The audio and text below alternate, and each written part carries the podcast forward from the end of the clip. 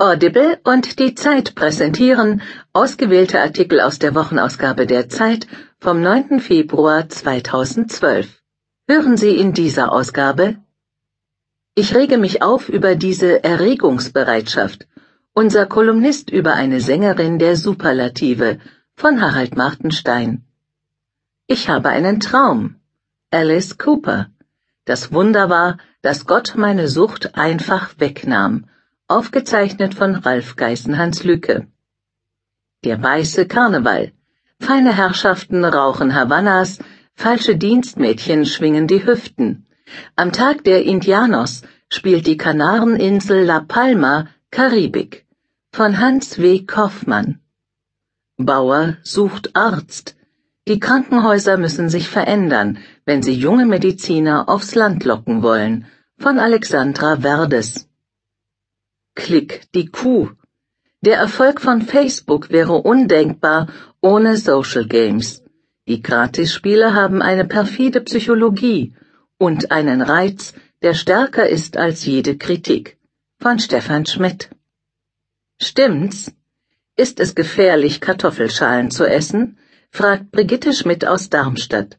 Christoph Drosser antwortet. Kaffeekränzchen auf Drogen.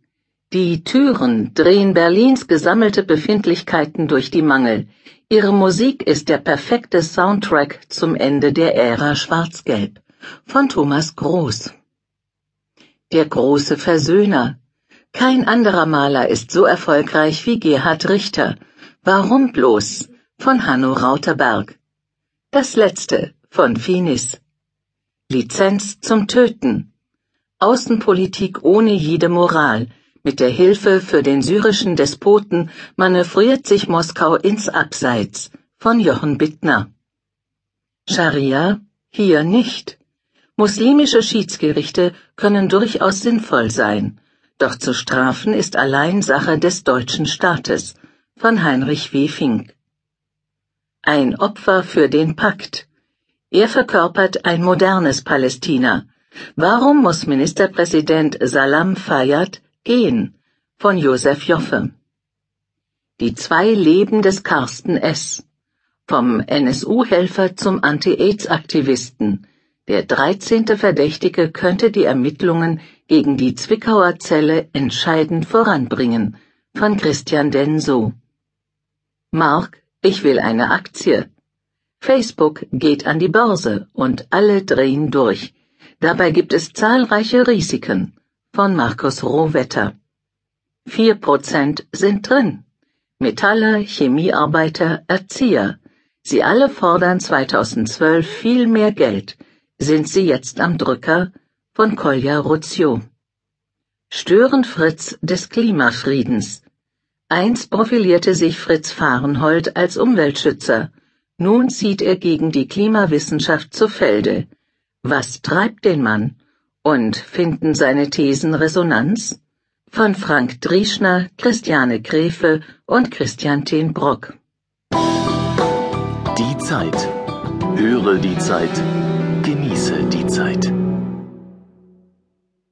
Kaffeekränzchen auf Drogen.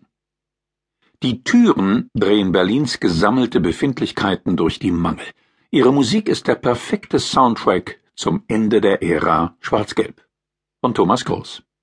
Die Zeitausgabe 7 vom 9.2.2012. Zur Sache mit der Mindestliebe kam es in etwa so. Saßen der Maurice, der Gunther und der Ramin mal wieder beisammen, ohne spezielles Thema, was aber nichts macht, die Themen liegen ja sozusagen in der Luft. Und weil der Gunther mit dem bedingungslosen Grundeinkommen ankam, hielt der Maurice einfach mal dagegen, was zu Diskussionen führte, wo wir heute in Sachen Sozialstaat eigentlich stehen, was daran Romantik ist und was eben nicht. Der Ball wurde quasi mehrmals über Bande gespielt und irgendwann stand sie dann da, die Zeile Ich will keinen Mindestlohn, ich will Mindestliebe. Kaffeekränzchen-Situation nennt Maurice Summen das Setting, aus dem heraus er und seine beiden Bandkollegen ihre Texte generieren, herauspurzeln lassen, sollte man vielleicht eher sagen, denn oft sind die drei selber überrascht, was da alles zusammenkommt. Wenn der Nachmittag lang ist, sagt der Maurice, Gibt ein Wort das andere, dann geht es von privatesten Befindlichkeitssondierungen bis hin zu paradoxalen, das Wesen der Arbeit hier und heute betreffenden Maximalforderungen, immer der Frage nach, wo ich Utopie noch denken kann und wo ich mich im Prinzip gesehen auf dem Holzweg befinde. Obwohl Holzweg, schon Heidegger sagt ja, dass, aber an dieser Stelle müssen wir kurz unterbrechen. Wer Maurice Summen nicht hin und wieder unterbricht, muss damit rechnen, aus einer Kaffeekränzchen-Situation übergangslos in eine Informations-Overflow-Situation zu geraten. Jeder weiß das in Berlin und um Berlins Clubszene herum. Nicht umsonst eilt dem Sänger der Band die Türen der Ruf heraus, ein Kommunikator und Ideengeber allerersten Ranges zu sein, quasi der Andy Warhol vom Prenzlauer Berg. Ins Monologisieren sollte man einen wie ihn lieber gar nicht erst kommen lassen. Gibt man ihm allerdings, getreu der auf Francis Picabia zurückgehenden Devise der Kopf sei rund, damit das Denken seine Richtung wechseln könne, in regelmäßigen Abständen Paroli, entsteht nicht nur ein hochanregender Dialog, man begreift auch, warum die Türen die Band der Stunde sind. Es ist die Ideenfabrik Berlin selbst, die hier den Takt vorgibt. Überall in der Stadt wird ja heftig gedacht, vor Laptops, an Schreibtischen, in Ladenwohnungen und Antiken, im Innern Sperrmüll möblierter Lokale wie dem, in dem wir